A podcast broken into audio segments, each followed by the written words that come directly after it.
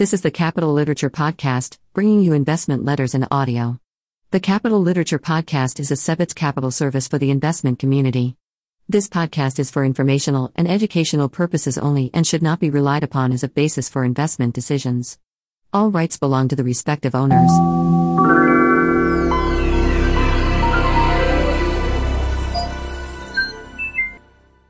Artisan International Value Fund, 4th quarter, 2021. Market discussion: The era of great liquidity.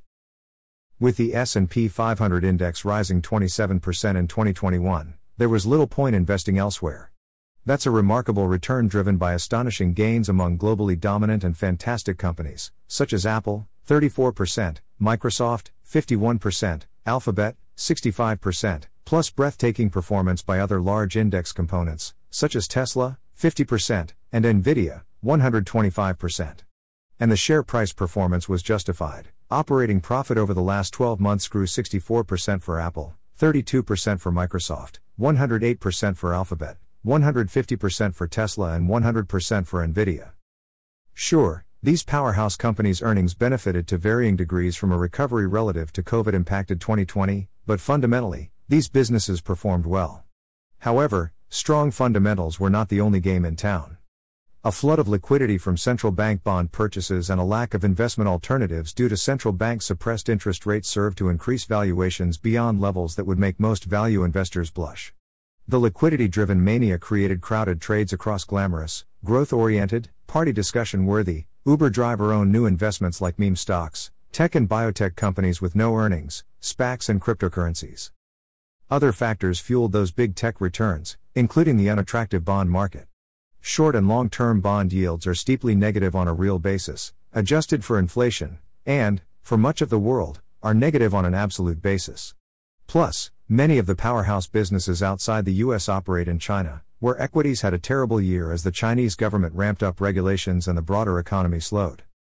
So, foreign growth stock sellers and disenfranchised bond investors joined central banks seeking return. They crowded into companies and assets deemed safe. Prices rose. The news was good. And boom. Outside the US, the market environment was more challenging though by no means lackluster. Developed market indices were up just over 11.0%. But that is a mirage as the strong dollar shaved off just under 7.5%. The MSCI EAFE index in local currency was up just under 19.0% in 2021. Emerging markets fared much worse, with local currency indices roughly flat. Chinese equities down 22%, and Brazilian equities down 11%, were the main culprits. Both have been hurt by COVID and individual political developments, though very different in nature. Control of the Chinese economy is firmly in President Xi Jinping's hands, and his mandated increased regulation and COVID related lockdowns have ground the economy to a halt.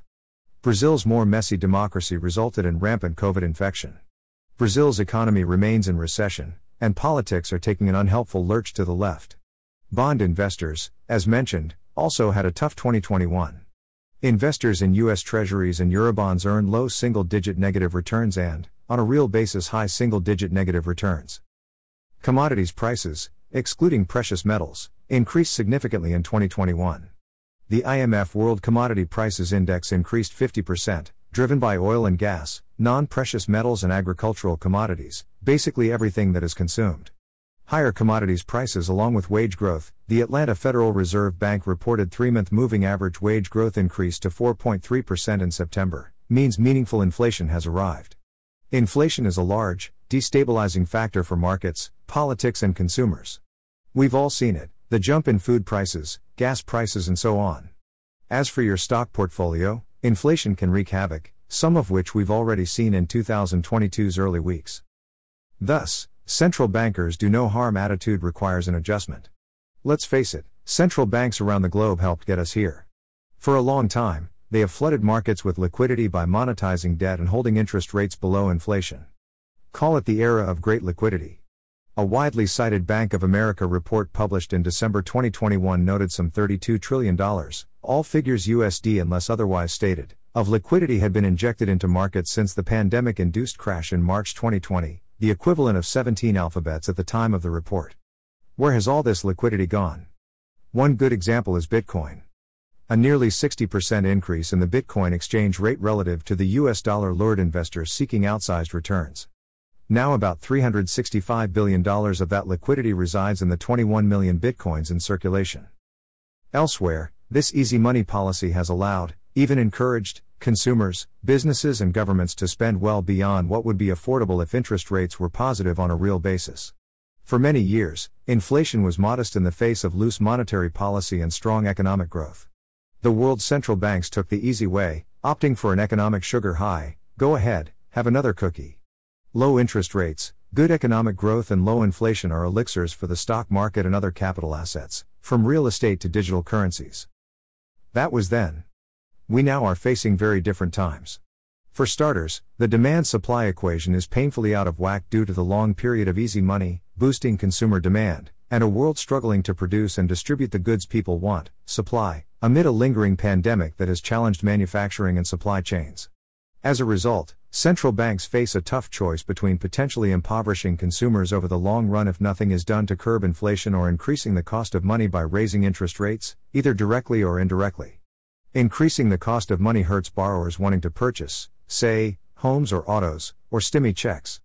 And when interest rates rise, investors flee speculative assets for safer short term fixed income and solid, cash flow generating businesses.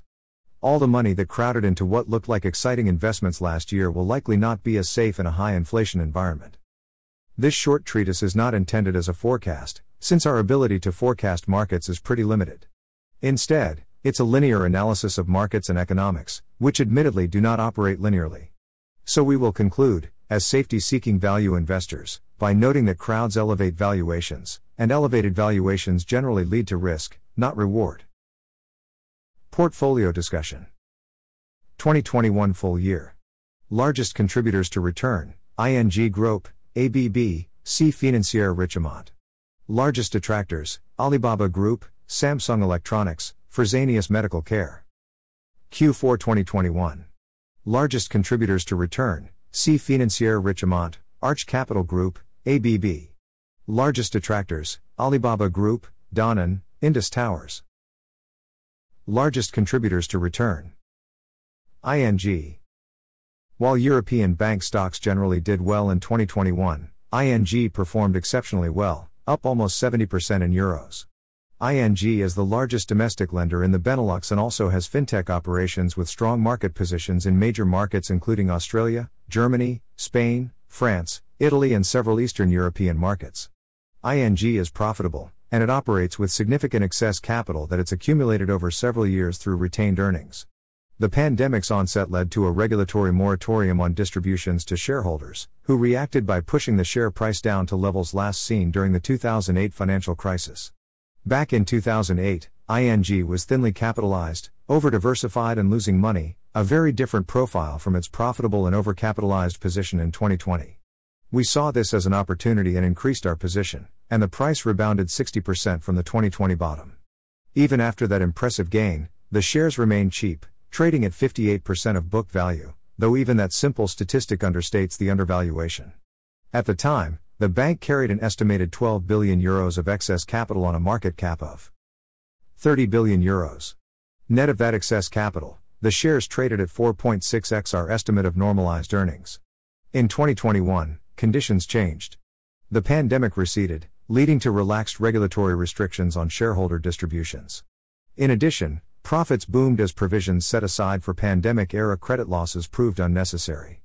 Additionally, a new CEO appointed in July 2020 has done a great job focusing the business on profitable geographies. Changes to the business have both improved profitability and increased the company's already overcapitalized balance sheet. The share price has rebounded close to book value, a much more reasonable valuation. ABB ABB, the Switzerland based industrial electronics conglomerate, has gone through a restructuring over the last several years, resulting in a number of positive outcomes. For example, the company shed a major division and identified several mid sized business units it can do better without. In addition, the company operates a fast growing e vehicle charging business it hopes to take public at an elevated valuation. ABB's new CEO has executed a strategy focused on reducing corporate control and administration to empower business unit leaders through decentralized decision making and unit based incentives. The results have been powerful, driving profitability above the company's near term goal of 15%. Historically, ABB's profit margins were closer to 10% and subject to considerable volatility. The market in 2021 recognized increasing profits and improved management and earnings quality. In local currency, the share price increased 12% during the fourth quarter and 44% for the full year. Richemont Richemont is a Switzerland listed holding company controlled by South African billionaire Johann Rupert and is one of the world's leading luxury goods companies. Shares of Richemont became very attractive in 2015, when the Chinese government restricted the common practice of gifting luxury goods. Demand for Richemont's jewelry and watch brands, such as Cartier, Van Cleef, and Arpels, A. Lange & Söhne and others, declined meaningfully. We purchased shares at a steep discount based on internal estimates of normalized demand from China. At the same time, the company made a sizable investment in a leading luxury goods e commerce platform. That platform was losing money, which further depressed profits. Since that time, demand for luxury goods globally, including China, have increased significantly, and investors have begun recognizing the strategic long term value of the company's e commerce business.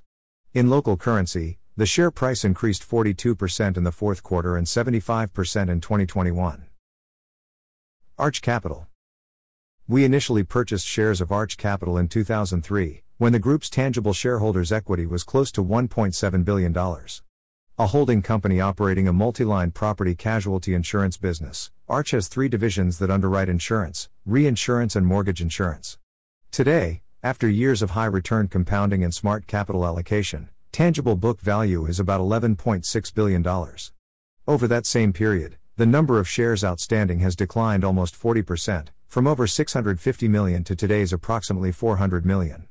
That means book value per share has increased from about $3.85 per share to $29, or 653%. Arch Capital is financially disciplined and effectively cycle manages its three lines of business that is, the company underwrites aggressively when pricing is strong and returns are good, and it reduces exposure when pricing is weak and returns are low. The pandemic's 2020 onset was a difficult time for the group's mortgage insurance business. The increased risk of mortgage defaults demanded a buildup of risk provisions, hurting profits and hampering book value growth. 2021 proved much better in two ways.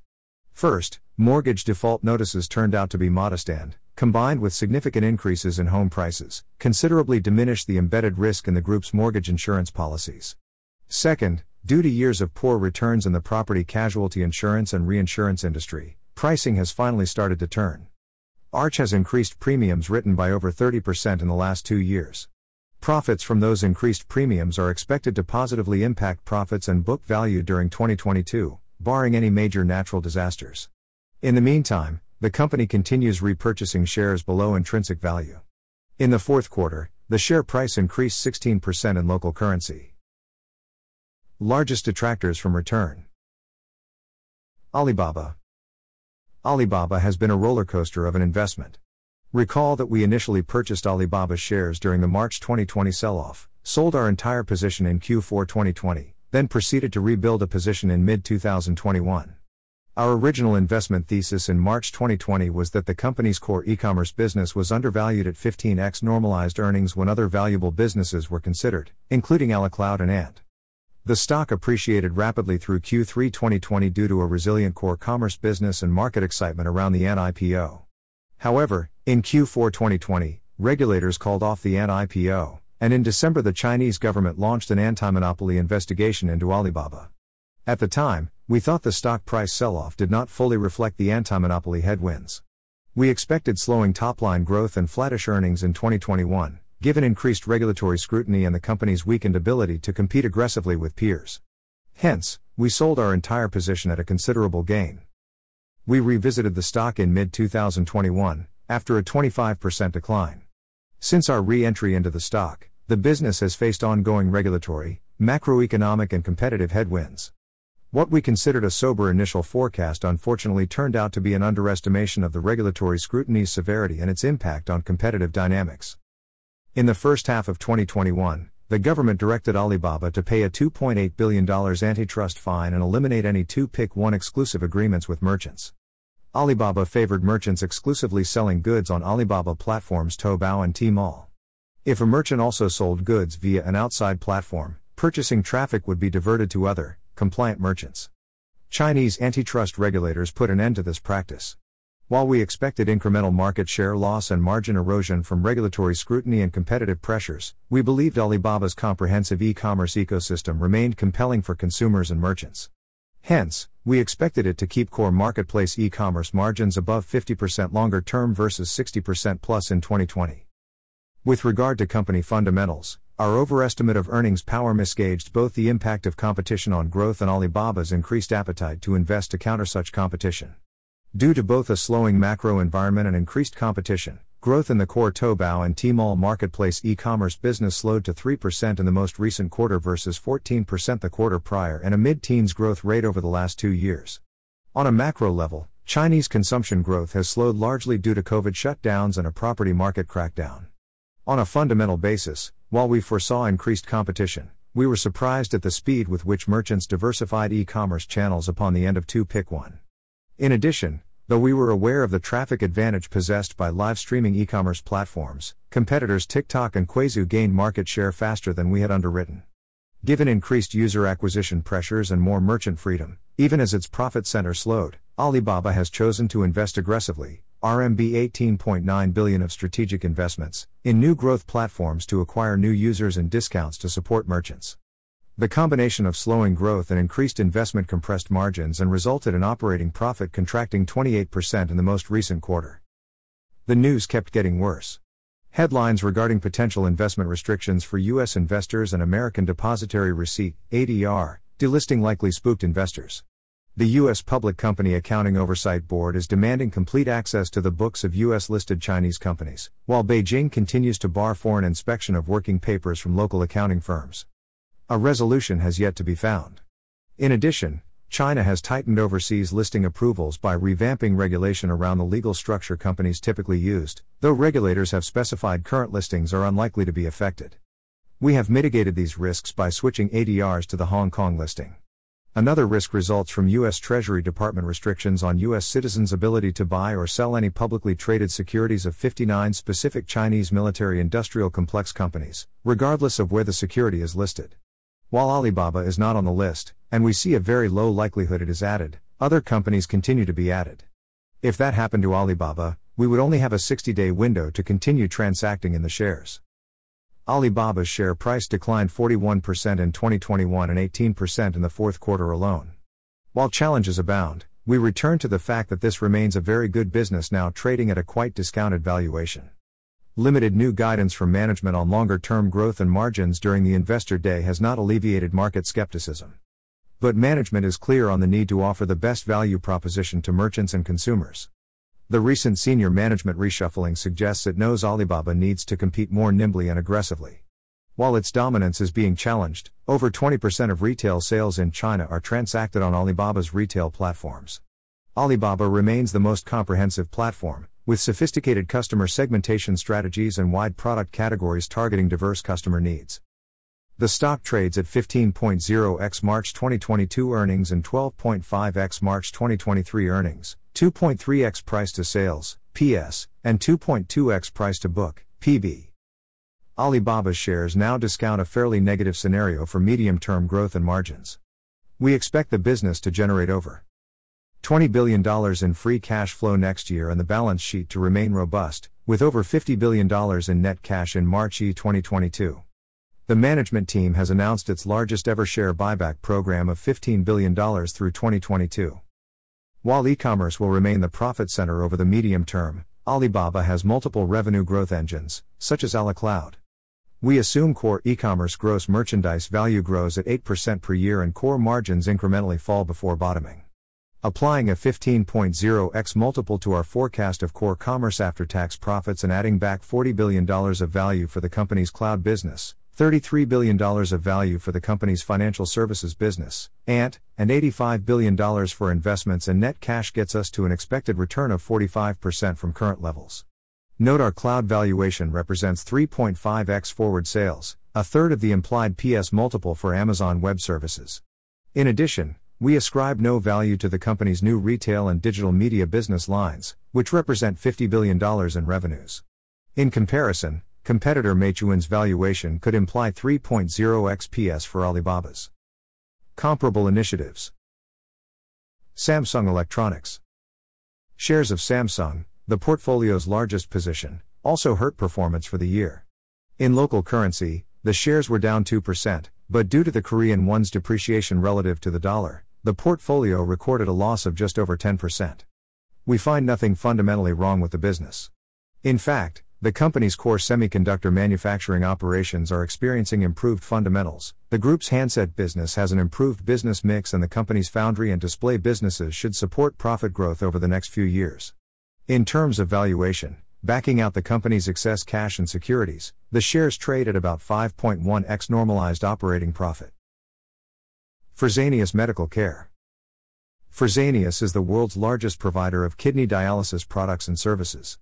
In the US, the company dominates the sale of kidney dialysis equipment and runs an effective duopoly in dialysis services provision. COVID has hurt the company's business in the form of both higher patient mortality rates and increased costs. Also, some capital allocation and operating errors have reduced profits in what should be a growing, utility like earnings stream. The share price fell 15% in local currency during 2021. We are in direct dialogue with management and the board regarding resolving some of the company's issues. Also, the new chairman of the company's ultimate holding company is demanding better performance. As the treatment of kidney failure remains a growing market globally, the company's patient base will naturally be restored, and the equipment business will continue growing. Better execution should lead to better financial performance over the next few years. Danone and Indus Towers. The share prices of Danone, a French food company, and Indus Towers, an Indian cell phone tower operator, declined 7% and 19%, in their local currencies respectively, during the fourth quarter. There are no fundamental developments to report that would have prompted such declines. Of course, Danone, like all food companies, is facing the dilemma of how to adjust to increasing raw materials prices. Indus Towers has an ongoing issue related to the financial condition of one of its major customers. The fourth quarter of 2021 offered no new information regarding these issues, although we should note that in the first quarter of 2022, Indus Towers has mainly resolved its financing issues. For 2021, the share price of Danone increased 5%, and the share price of Indus Towers increased 16% in their respective local currencies. Portfolio changes. During the quarter, we made meaningful new investments in two UK domiciled companies, Willis Towers Watson, WTW, and Associated British Foods, ABF. Long term investors will recognize Willis Towers Watson since it was in the portfolio from 2018 to early 2021. We exited that investment after WTW agreed to merge with Aon. Unfortunately for WTW and Aon, that proposed merger was rejected by the U.S. Department of Justice in July 2021. In fact, there is significant market power in this industry, which is what makes it a great business. That market power is exerted not with the insurance brokers' corporate customers, but with their suppliers, insurance underwriters. We were surprised at Aon's attempted merger, and our concerns regarding antitrust approval encouraged us to sell. WTW operates two businesses insurance brokerage and HR consulting. Both are market leading with attractive financial profiles and mostly recurring revenue streams. Despite these strengths, WTW operates with lower margins versus peers. The margin opportunity is most pronounced in the insurance brokerage business. Management has slowly increased the insurance brokerage margin over time, but a large gap remains with best in class peers like Marsh and McLennan and AJ Gallagher.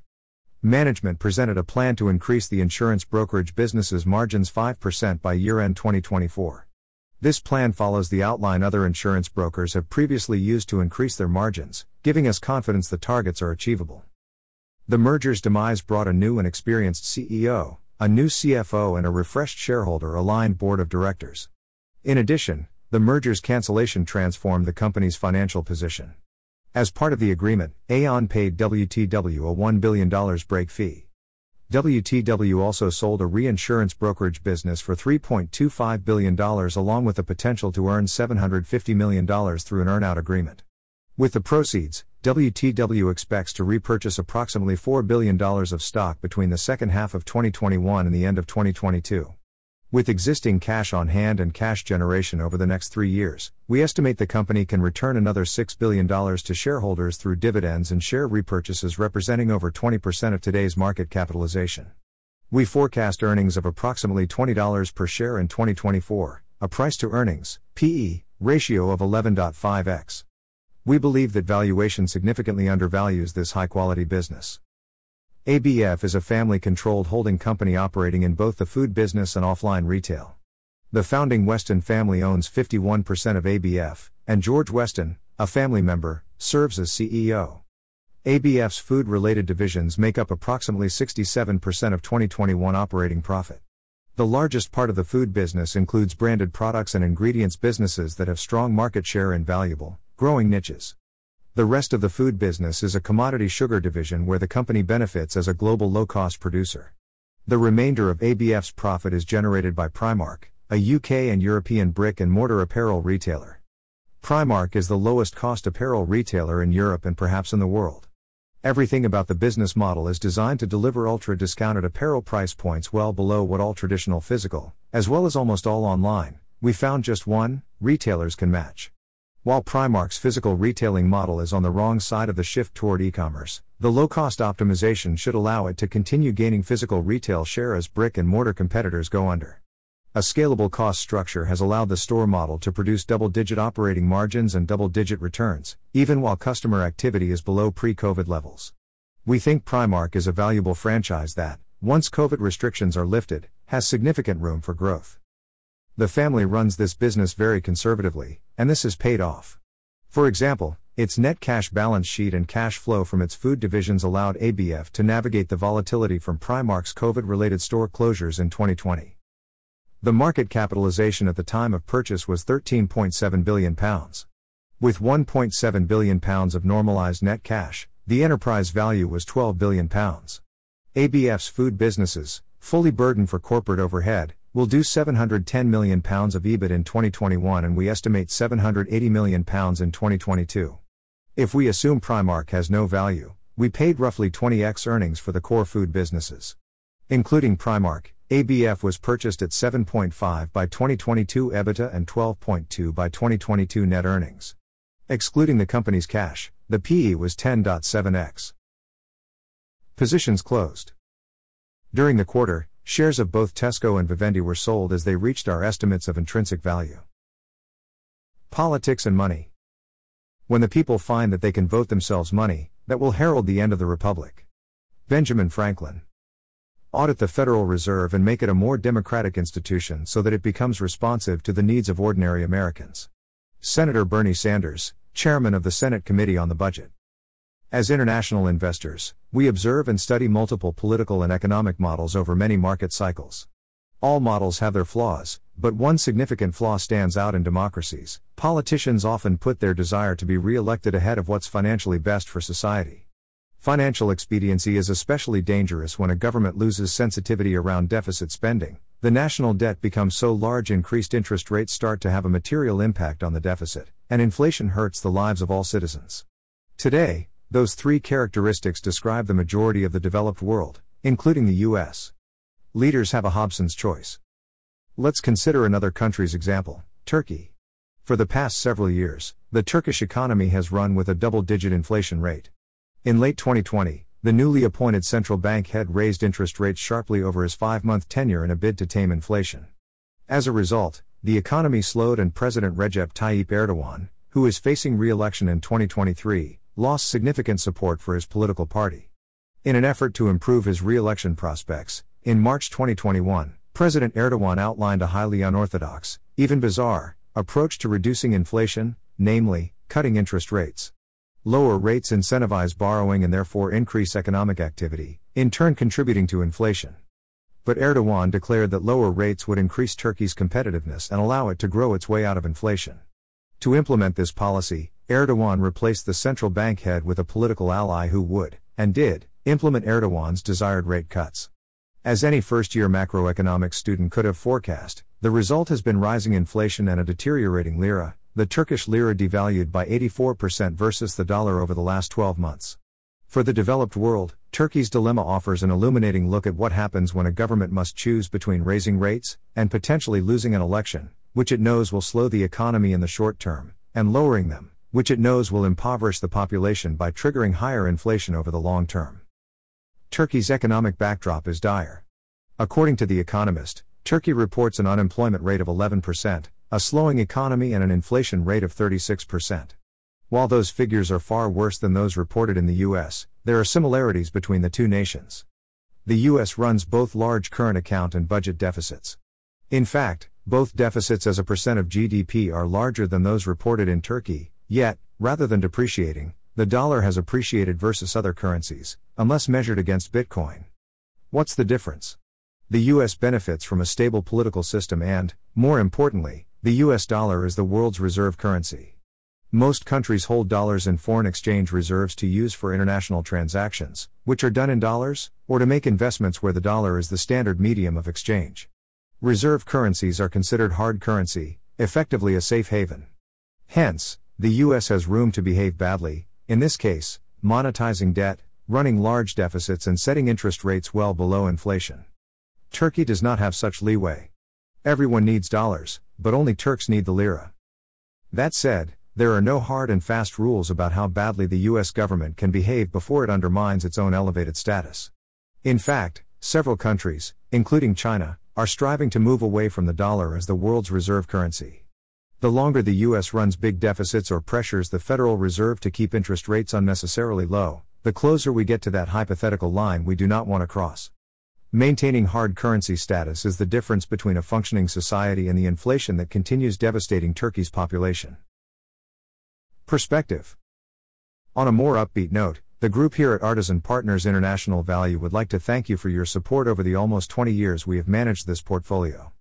We recognize the sanctity of the capital you have entrusted to us and work tirelessly to invest that capital while keeping in mind both potential returns and risks.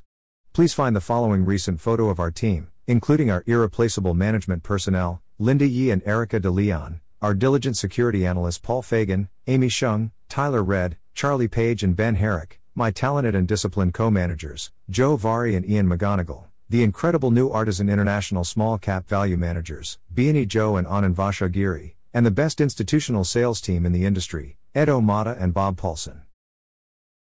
Artisan Canvas. Timely insights and updates from our investment teams and firm leadership.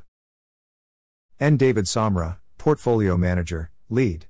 Ian P. McGonigle, CFA, Co Portfolio Manager. Joseph Vari, Co Portfolio Manager.